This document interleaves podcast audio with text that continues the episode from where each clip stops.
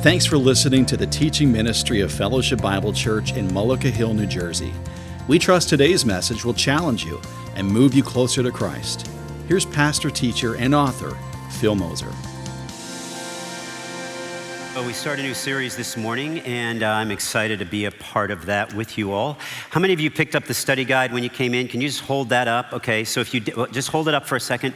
If you didn't get one of those, you want to get one of those when you leave. And the reason you want to get that is it's going to tell you who we're studying week to week. And it also has some additional study tools in there for you. So once we capture that particular unlikely hero, it's going to give you a chance to go home and look a little, dig a little deeper, look a little further into that particular individual. Herbert Lockyer wrote a book a number of years ago entitled um, All the People of the Bible. And when he did that, he recorded that, you ready for this? There are 3,000 different characters in the Bible. Okay. Now, we're only going to study about 1,500 of those. Okay. So, okay, right. We're going to study 12 or 13 of those. And what's really beautiful about that pause and study is it allows us to look at the scriptures and see individuals with whom we have some things in common and yet find hope because of how they live their lives. And so that's going to be a really important study. And probably in the end, I'll say this each week, and when the other guys teach one, they'll probably say the same thing. No character may be as important in the study as today's character. Okay? And that's because um, we live in a world, and I know this as your pastor, that you live in a world where you've experienced difficulty, abuse, things in your past you probably never told anyone about, um, pain that was caused you. Some of that pain was caused you by family members, right? And today's character is not only one of the first characters in the Bible, but he's the first victim in the Bible. And what we learn from him and how he responds to that is just going to be a source of great encouragement to you. Okay? So, with that in mind, will you stand with me for the reading of the word? I'll be reading from Genesis chapter 4, where we are introduced to the character of Abel, our first unlikely hero. the Bible says, Now Adam knew Eve, his wife, and she conceived and bore Cain, saying, I have gotten a man with the help of the Lord. And again, she bore his brother Abel. Now, Abel was a keeper of the sheep, and Cain a worker of the ground. And in the course of time, Cain brought to the Lord an offering of the fruit of the ground. And Abel also brought the firstborn of his flock and their fat portions. And the Lord had regard for Abel and his offering. But for Cain and his offering, he had no regard. So Cain was very angry, and his face fell. And the Lord said to Cain, Why are you angry, and why has your face fallen? If you do well, will you not be accepted? And if you do not do well, sin is crouching at the door. Its desire is contrary to you, but you must rule over it. And Cain spoke to Abel, his brother. And when they were in the field, Cain rose up against his brother Abel and killed him. And then the Lord said to Cain, Where is Abel, your brother? And he said, I do not know. Am I my brother's keeper? And the Lord said, What have you done? The voice of your brother's blood is crying to me from the ground. Thank you for your respect for the word. You may be seated. I want to give you a poem this morning to get it started, a poem that is meant for you to remember the life of Abel. And if you uh, know what it's like to be a victim of someone else's sin this morning and you're here, then this poem is also going to remind you, both granting empathy to what you went through, as well as giving you hope for what you ought to do. So here's the poem. It's short. Another sin may impact you, but your faithfulness affects others too. Okay? Now, I left off the red is, roses are red, violets are blue portion of that. Okay? Um, and if you don't like the poetry, then you'll just have to talk to me later because it's original with me, all right? Another sin may impact you, but your faithfulness affects others too. What we need to understand when we begin to read the Cain and Abel story is that Abel did not do anything to receive what he received. In the truest sense of the word, he was a victim of another's sin. And maybe this answers the question for us. I, I, know there's a deeper theological answer. I'm not tapping on that right now. But when someone says to you, Why do bad things happen to good people? This is part of the reason why. Because in Abel's sense, he offered an offering that was acceptable to the Lord. And Hebrews tells us that he was deemed faithful and righteous. His offering was accepted. God took Abel's offering and said, This one is right before me. He, he's the perfect example of the guy who was a good person that something really bad happened to. Another sin may impact you, but your faithfulness affects others too. So let's just talk about that briefly. Here's another sin. And if, and, and, and if you have a life of having been a victim, um, I, I hope I'm going to encourage you today that you are not, you are not held captive to what happened to you. Right? And, and Abel's going to reveal that to you. Here's the first thing you need to see another sin may mean you're treated unfairly. That's right. Another person's sin may mean that you're treated unfairly. That happens all the time, doesn't it? Someone else says something about you, um, that rumor spreads around your school or your workplace, and all of a sudden, um, you didn't intend for that to happen, but it may mean you're treated unfairly. Maybe you worked a long time at work. Maybe you committed your life to one job, to one location, and all of a sudden, when you get to a certain age, other people are passing you by. Other people less qualified than you are passing you by. Maybe you've served in your family, like as a husband or a wife, a very long time, and, and you were committed, and all of a sudden, the other person's sin may mean that you're treated unfairly. Now, let me show you that in the text, okay? Because when you first read the Cain and Abel story, we think that Abel is only a victim of Cain, and I think there's something deeper working there. In fact, look with me at, at, uh, at the beginning of verse, at the end, middle of verse one. Now Adam knew his wife, and she conceived and bore Cain. And notice she names Cain as, I have gotten a man with the help of the Lord, okay? Um, this is the first thing she utters. Now, um, I'm obviously, I'm a man and I never gave birth to a child, eh, but I've been in the room when my wife has given birth to children, okay? And aside from just thanking God in that moment that I was a man, because I'm a wimp, okay? Um, aside from thanking God that I was a man, I did understand that there was significant pain involved in the childbearing, right? that there was nothing we could do to change that. I remember when, um, when, when our first child was born, Kim says to me, um, I, I don't want to get an epidural. So whatever happens, just promise me you won't let me get an epidural, okay? I said, okay, okay. Like, I'm a naive husband. I don't know what's about to happen, okay? We drove 45 minutes to the hospital, and uh, she's in labor, and we're driving, and I'm driving like it's the coolest thing. You can drive like 85 miles an hour and sing praise choruses at the same time, right? And I feel guilty about it. I'm driving, we get out, I remember this moment explicitly. We get, uh, we get down there, we, we get out of the car, we're not even at the hospital. She holds my hand and she says, I think I'm gonna need an epidural, okay? and you know what I say? Whatever you need, we're gonna get it, right? Okay. Now, you may think that she cries out, I've gotten a man from the help of the Lord because labor has stopped, right? There's something else working here. In fact, if you had been Eve and you suddenly had been deceived by the serpent and you had taken from the fruit and you had eaten it and you'd given it to your husband, and all of a sudden this thing called death is about to happen and you don't know what it looks like, but you know something clearly has changed in your relationship with Eve and Adam. You know that because um, can you just imagine what the next couple decades or hundreds of years were like? Because you see them blame one another as soon as it happens, right? It's the woman you've given me. That's what Adam says. And it's almost like God said, okay, Eve, you're going to get hundreds and hundreds of years of Adam blaming you for what happened. Okay? So when Eve says, I've gotten a man from the help of the Lord, most people think that it's referencing back to this moment Genesis 3:15. Uh, we call this the proto-evangelium. It's, uh, it's the first mention of the gospel in the Bible. Here it is in Genesis chapter 3. The Lord said to the serpent, I will put enmity between you and the woman. Notice he doesn't say between you and Adam, which means it's a, a forecast essentially of the fact that Mary, one day as a virgin, will give birth to Jesus, God's son, and between your offspring and her offspring. He shall bruise your head, and you shall bruise his heel. And again, you may remember uh, a head wound is far more serious than a heel wound, but you can see the gospel in it, can't you? That Jesus dying on the cross gains victory over Satan permanently. And Satan attempts to, to wound his heel with the spike through his heel. That's the picture, okay?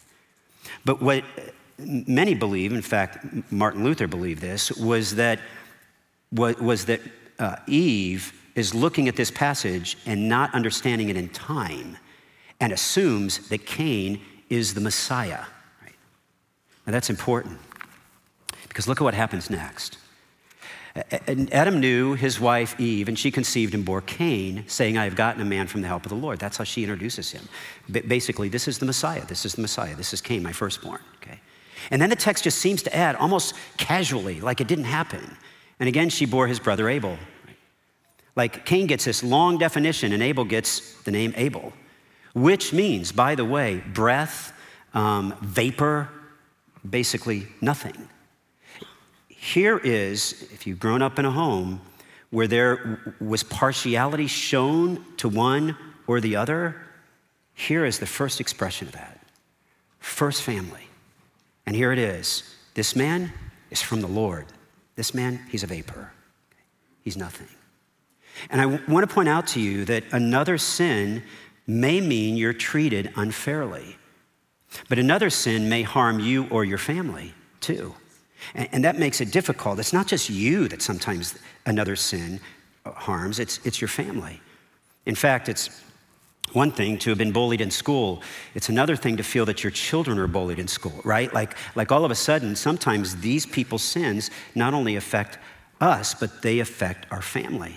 And I find that in, in Genesis chapter 4, verse 8. Cain spoke to Abel, his brother, and when they were in the field, Cain rose up against his brother Abel and killed him. Now, just for a moment, understand this. Abel loses the opportunity to ever father a family. By the way, you can assume that it would have happened. Why? Because Abel gives a perfect, he gives a sacrifice that God says, listen, you're faithful. So you'd know that Abel would have obeyed the Lord, probably, and therefore be fruitful and multiply and fill the earth. Had he been given the chance, he probably would have had offspring and, and a family. Sometimes another person's sin harms you, or it may harm your family members. And, and when you first read that, you begin to say, okay, that's serious, and that's what it's like to be a victim. Now, for just a moment, know this. I know that when I speak to, an audience of this size, that there are those in the room who say, Phil, I, I relate to what you say, and I didn't come to church to remember it. I, I like to come to church and sing songs about how great is God because I really don't want to remember what happened to me. And I just want to remind you for a moment God cares about what happened to you. Because by the time he gets to four individuals in the Bible Adam, Eve, Cain, and Abel he's already given you an example of a victim. Someone who didn't do anything to deserve what happened to him. He was simply born. Mom elevated the one son over him. And then, as he lived his life trying to please God, all of a sudden his brother sneaks him into the field and kills him. Right? Our world is filled with those who are victims. Our world is also filled with people who excuse what they do based upon being a victim. Now, this is an important discussion because the next line I give you is how the believer is supposed to respond to their victimhood different than the world in which we live. And here it is. Um, the other thing you need to know about another sin is another sin cannot be the cause of your choice to sin. That's right. Another sin cannot be the cause of your choice to sin. Now, for just a moment, but be honest with me. How many have said, how many of you have said in your life at some stage, you make me so angry. Can I see your hands? Okay. Thank you for the honest people, all right? The rest of you, we'll talk about deception later, okay? We've all used that statement, and I just want you to think about that statement for a second. You make me. That's you saying that what somebody else did to you is the primary cause of your anger. And that can't be true because, because you're not chained to that person. You're not chained to what that person did to you in your past. Another sin cannot be the cause of your choice of sin. And I'll show you that in, in James chapter 4. But before we get there, just look at how God addresses Cain. Verse 7 If you do well, will you not be accepted? And if you do not do well, sin is crouching at the door. Its desire is contrary to you, but you must rule over it. Cain, sin is working in you. It's not about God saying my acceptance of you or your failure, it's about how you're responding to that. In fact, let me show you that over in James chapter 4. We were just talking about this in, in the men's group Tuesday morning. James chapter 4 says, What causes quarrels and what causes fights among you? Is it not this, that your passions are at war within you? You desire and do not have, so you murder, you covet and cannot obtain, so you fight and quarrel. You do not have because you do not ask, and you do and ask, you do not receive because you ask wrongly to spend it on your passions. Here is the purpose. Here's what happens. When you and I sin, Everything outside of us is a secondary cause. The primary cause exists within us. And God gives you three words to describe it a passion. It's the Greek word hedonism. It's the hedonist. It's the word we get hedonism from. That you and I pursue things that give us pleasure. It's desire. That's the word epithumia. It means that we desire a good, good thing. That's, that's acceptable. But sometimes we desire a bad thing. That's not acceptable and you covet. That's a comparison word. It's, a, it's the word for jealousy. It, it's the word that means I saw what somebody else has and I want it. Right? This is the cause of the sin that is within you. And, and it might sound harsh, but it's not intended to, that because God doesn't intend it to, that for the person who says, I'm a victim and that's why I do what I do, they have not thought about the issue biblically. I am sorry that you are a victim. My heart weeps for you as a victim. And just trust me in this. After three decades of pastoring, my mind is filled with stories of people who've had really, really hard lives. And I feel badly about that. And I hurt for that. And I would never say, just get over it. Right? But I would remind you that what another person has done to you is not the cause of the sins that you commit. Right? You say, well, Phil, what in the world am I supposed to do? Right? I just started memorizing this passage recently in 1 Peter chapter 2. And whatever your life is, I'd encourage you to just pause and think about this. Uh, Peter writes, For to this you have been called, because Christ also suffered for you, leaving you an example so that you might follow in his steps. It's, it's understanding, basically, that you're going to suffer. When he was reviled, he did not revile in return. When he suffered, he did not threaten, but continued entrusting himself to him who judges justly. The end of that verse is your answer. Okay? You do not have to.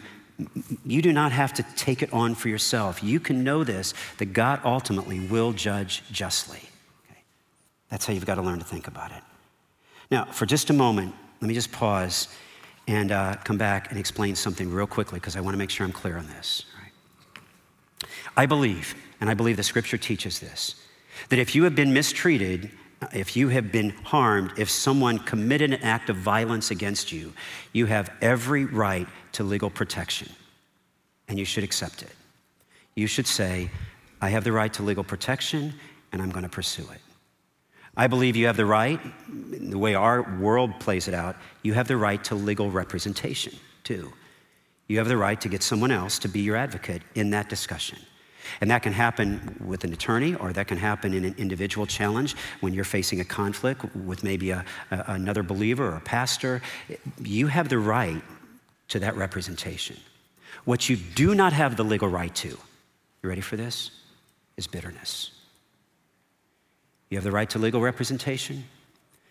You have the right to defend yourself, but you do not have the right to remain bitter. Because Ephesians 4 says it so clearly let all bitterness be put away from you. It's, it's the Greek word airo. It means literally, I'm going to take this thing and I'm going to throw it as far away from me as I possibly can.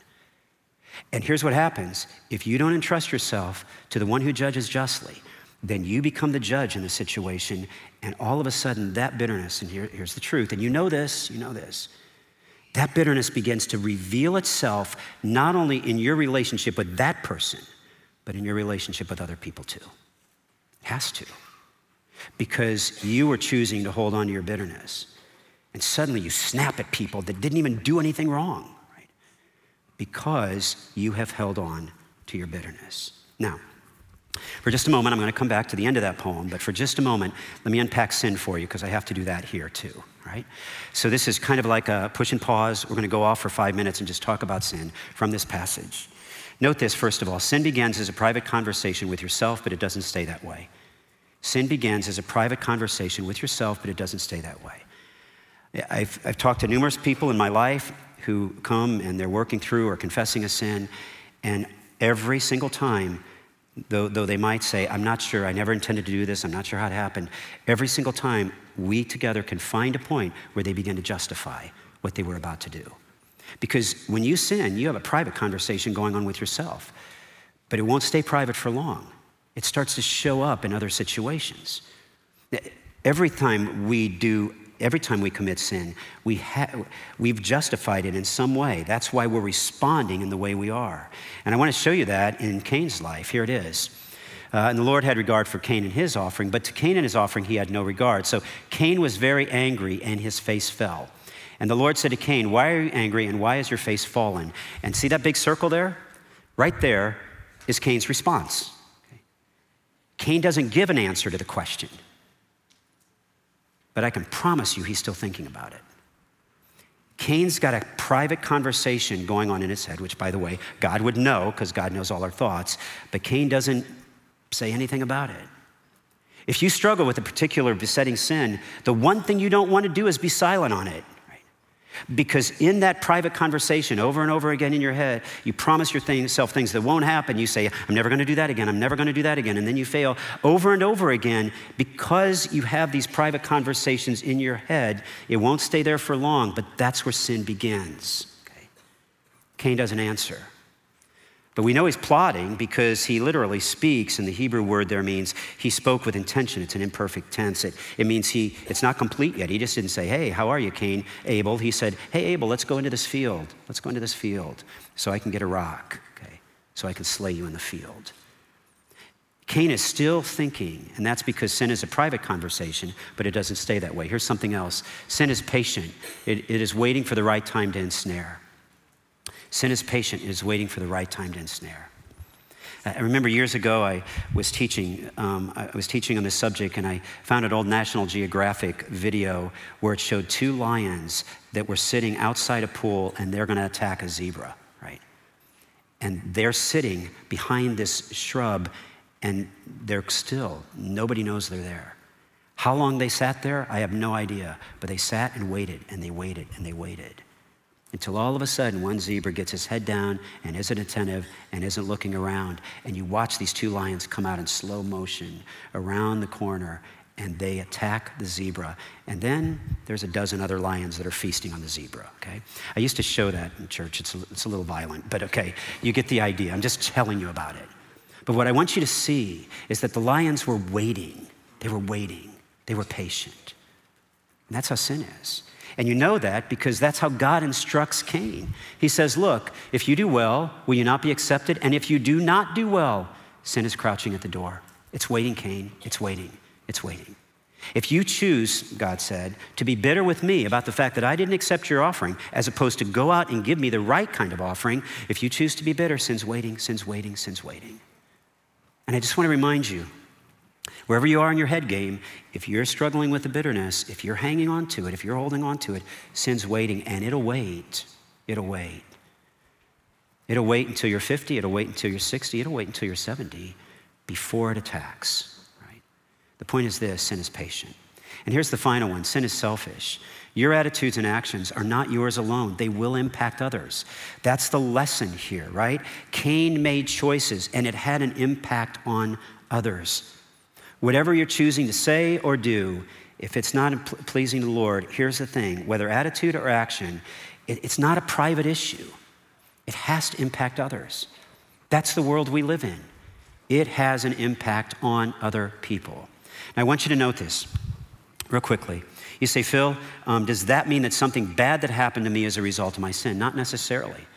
But when someone says, Where was God when I went through that? I would just remind you sin was the cause in another person's life of what happened to you. And if you say, Well, that doesn't explain, there was no sin involved when my son or daughter died, I would remind you in a, in a, in a larger sense, yes.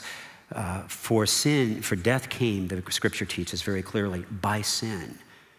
There is sin in the world. There is sin when we are born into the world. And the very nature of that means we die. The timing of that is different. But the point is this that God is not responsible for that, the sin is responsible for that. Now, with that in mind, let's go back to the poem and we want to end on a high note, okay? Another sin may impact you, but your faithfulness affects others too. So just say that little poem with me, all right? Another sin may impact you, but your faithfulness affects others too. Now look at the person next to you and say it, okay? Another sin may impact you, but your faithfulness affects others too. It's a great reminder that when we're sinned against, we can still be faithful in such a way that it has an effect on others. So let's just look at that. Here we go. If you want to be faithful, here's what you got to do give your best effort to God, don't give your leftovers. Okay? Give your best effort to God, don't give your leftovers. In fact, this is why when you go to school tomorrow, students, you should study hard. This is why when you go to work tomorrow, moms and dads, you should work hard. It isn't about getting the next advancement. It isn't about getting what you're paid for. It's about the fact that this effort is given to God, which is why 1 Corinthians 10:31 says, "Whether therefore you eat or drink or whatever you do, do all to the glory of God." That's the purpose. It's the glory of God. Give your best effort for God and don't give him your leftovers. And let me show you that. By the way, um, Abel's name is quoted four times in the New Testament. Cain's name is quoted three. Every time Abel's name is quoted in the New Testament, it's a, condemn, it's, it's a commendation. Abel did this, Abel served, Abel, Abel had faith. Every time Cain's name is quoted, it's a condemnation. Cain killed his brother. Okay?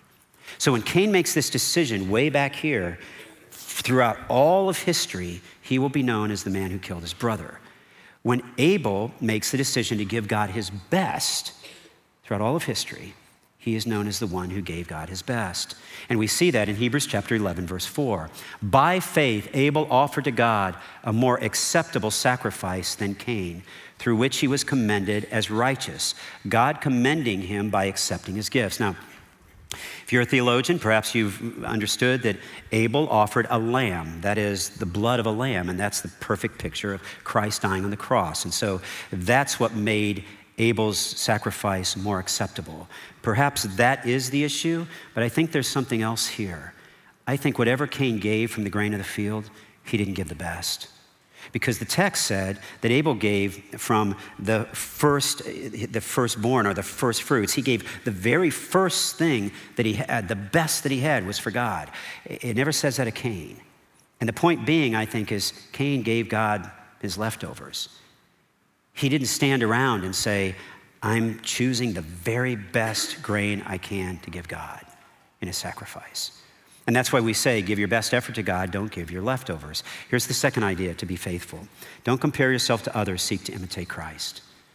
Don't compare yourself to others, seek to imitate Christ. For just a moment, know this that it would appear in the text that Eve compared Cain to Abel. But Abel isn't a victim there. He doesn't say, he, he doesn't enter into a victim mindset, right? He doesn't say, well, my mom didn't treat me right. That's the way I am, why I am. Instead, Abel says, I just want to be faithful. I want to give the best offering I can to God. And I want you to see that for a moment. There isn't in Abel a sense of entitlement. There is, however, in Cain a sense of entitlement. He, he's not comparing himself to his older brother, who's always introduced to everybody as the Messiah. He, he, he, he simply says, I just want to be like Christ. Don't compare yourself to others, seek to imitate Christ. And we find that clear over in Matthew chapter 23. This is one of those references where Jesus speaks of Abel.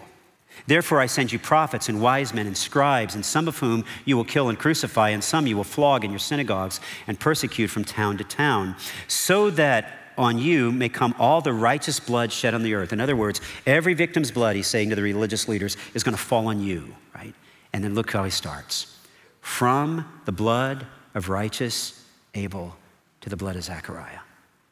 He says, Listen, I'm upholding Abel as the one who did not see himself as a victim, but simply sought not to compare himself to his brother, but simply sought to imitate me. And the text goes on even more in Hebrews chapter 12 to communicate that. Look at verse 24. Notice the contrast and the comparison. And to Jesus, the mediator of the new covenant, and to the sprinkled blood that speaks a better word than the blood of Abel. Now, some have understood that, that when Abel made his sacrifice and the, and the lamb burns, bleeds out, there is Abel's sacrifice. I, I just want you to see Abel is doing in advance what we should be doing um, looking back in history. Abel gave the very best that he had, and we should look at the death of Christ and say, I'm giving God the best that I have. I don't want to compare myself to other people. I want to seek to imitate Christ. And by the way, that's subtle. I get it. We live in a world where how many likes you get and all that stuff on your social media accounts, that's all about comparing yourself to others. Don't even look there. Just say, Does this allow me to imitate Christ? There was a statement. I can remember, I, I probably need to call her and thank her for this because this is like decades ago that I remember the statement that the valedictorian gave in my high school class. Um, trust me, I was not the valedictorian, okay? I was somewhere down on the other end of the spectrum. But here's the thing this woman stood up, young woman stood up, and I remember her giving this line. She said, I want my ears to listen for the applause of heaven and not hear the applause of this world. I want to, Lord, I want my ears to listen for the applause of heaven. That I am after imitating Christ in such a way that God says you're faithful, regardless of what anybody else says. Do, do you understand?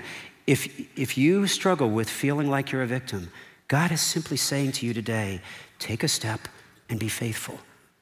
Trust me um, that you can entrust what happened to you to the judge who judges justly. But where you are today, you're not, you, you don't have to be chained to the experience that happened to you. What you need to do to be faithful is not compare yourself to others, but seek to imitate Christ. And one final one here it is. By faith, do the right thing today, even when you don't feel like it. That's right. By faith, do the right thing today, even when you don't feel like it. Now, anytime I give that expression, you need to do the right thing, even if you don't feel like it. Basically, someone in the audience is thinking or will say, I, am not going to do that because I'm not hypocritical. Okay? I want to remind you that hypocrisy is not, it's more than just doing the right thing when you don't feel like it, okay? Here's a great question for you How many of you have ever gone to work on a day that you didn't feel like it? Can I see your hands? Students, for a second, put your hands down because your parents are all hypocrites, okay? Students, for a moment, just raise your hand. How many of you have gone to school when you didn't feel like it? Can I see your hands? Okay. Yeah, that's right. Can I tell you something? That doesn't make us hypocrites. When was the last time? I'll just ask the question. Have any of you ever gone to work on a day you didn't feel like it, gave your best, and uh, your boss said to you, I don't want you here anymore because you came even though you didn't feel like it. You're a hypocrite, go home. Okay. No boss is going to say that, right? You know why? They might have called you a hypocrite, but, but they're not going to say that you're there even when you don't feel like it because they want you to work, right? The point is this that by faith, we are to do the right thing today, even when we don't feel like it. And, and you see this in the text, right? By faith, Abel. By faith, Abel. Abel did something by faith. He didn't know the result, what it would be. He didn't know that God would find his acceptable by experience. He, he knew that God said that, but he, he didn't have it by experience. He exercised this by faith. And through his faith, though he died, he still speaks. I love that. Remember how I said, um, another sin may impact you, but your faithfulness affects others too? Here we are, thousands and thousands of years later, talking about this man who was a victim, yet took a stand by faith. That's all around us we look. I had a chance um, from time to time as a pastor, uh, someone will call me and they'll say to me, um, Phil, um, I've been told basically how much time I have to live. I'm in hospice and I'd like to plan my funeral. Will you come plan it with me? Okay. And I had that experience um, a couple weeks ago. Kim and I were out visiting a woman in our church who called and said, um, because of the particular terminal disease I have, the doctors have given me about four weeks, okay? And um, I'd like to plan my funeral. And I, I, knew this woman to sit in this congregation Sunday after Sunday. I knew her to faithfully come, probably even when she didn't feel like it. I knew her to walk with a cane because it was challenging and difficult. I had no idea until she began to pour out her story to me the degree of difficulty she had experienced in life. It was painful to listen to, and yet she shared it with a smile. Right? And I kept thinking, like, and she kept saying, but God was faithful, God was faithful. And she poured out deep challenges like that were multi generational.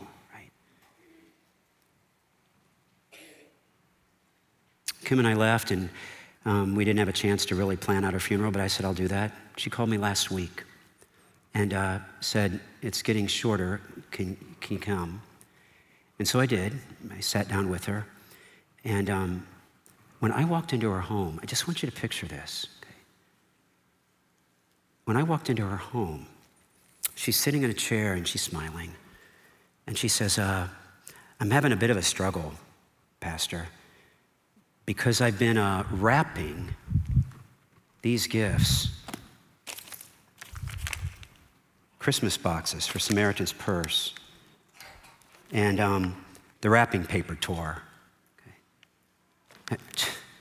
Just for a moment, understand here I am sitting thinking, you're two weeks from dying. If anybody had a chance, had the right to sit in this room and say, My life's been hard. Like, I don't care what you say at my funeral, but just tell everybody my life was really hard. Okay? Instead, her life is faithful. Can you just for a moment grasp the reality of that? Here is a woman with just a few weeks left, and we haven't even given out Samaritan boxes yet because it's not time, but she knows she won't be there for that. She wrapped, packed and wrapped five different boxes. I remember her saying to me, um, it isn't any, I don't have any Christmas paper, so I wrapped it with stuff that looked like Christmas paper. Right?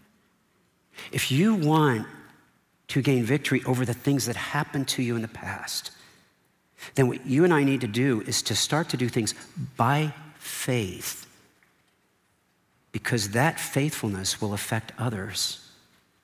And not only that, it's what begins to provide the healing for you. Will you bow your heads with me? I just want to take a moment this morning. I know it's a, a lesson that probably touches some of you who have pain in your past for things that happened to you, from things that happened in your family to you, even for violent acts that happened in your family to you. Um, I just want to remind you you don't have to be a victim to that. You can have a response that says, I just want to be faithful. So, wherever you are today, I just want for just a moment to let God bring to mind the things that have happened to you in your past. So, just take that for a moment. And then I want you to just tell the Lord, Lord, in spite of what happened to me, I don't want to be a victim. I want to be faithful. Take a moment and just voice those words to Him.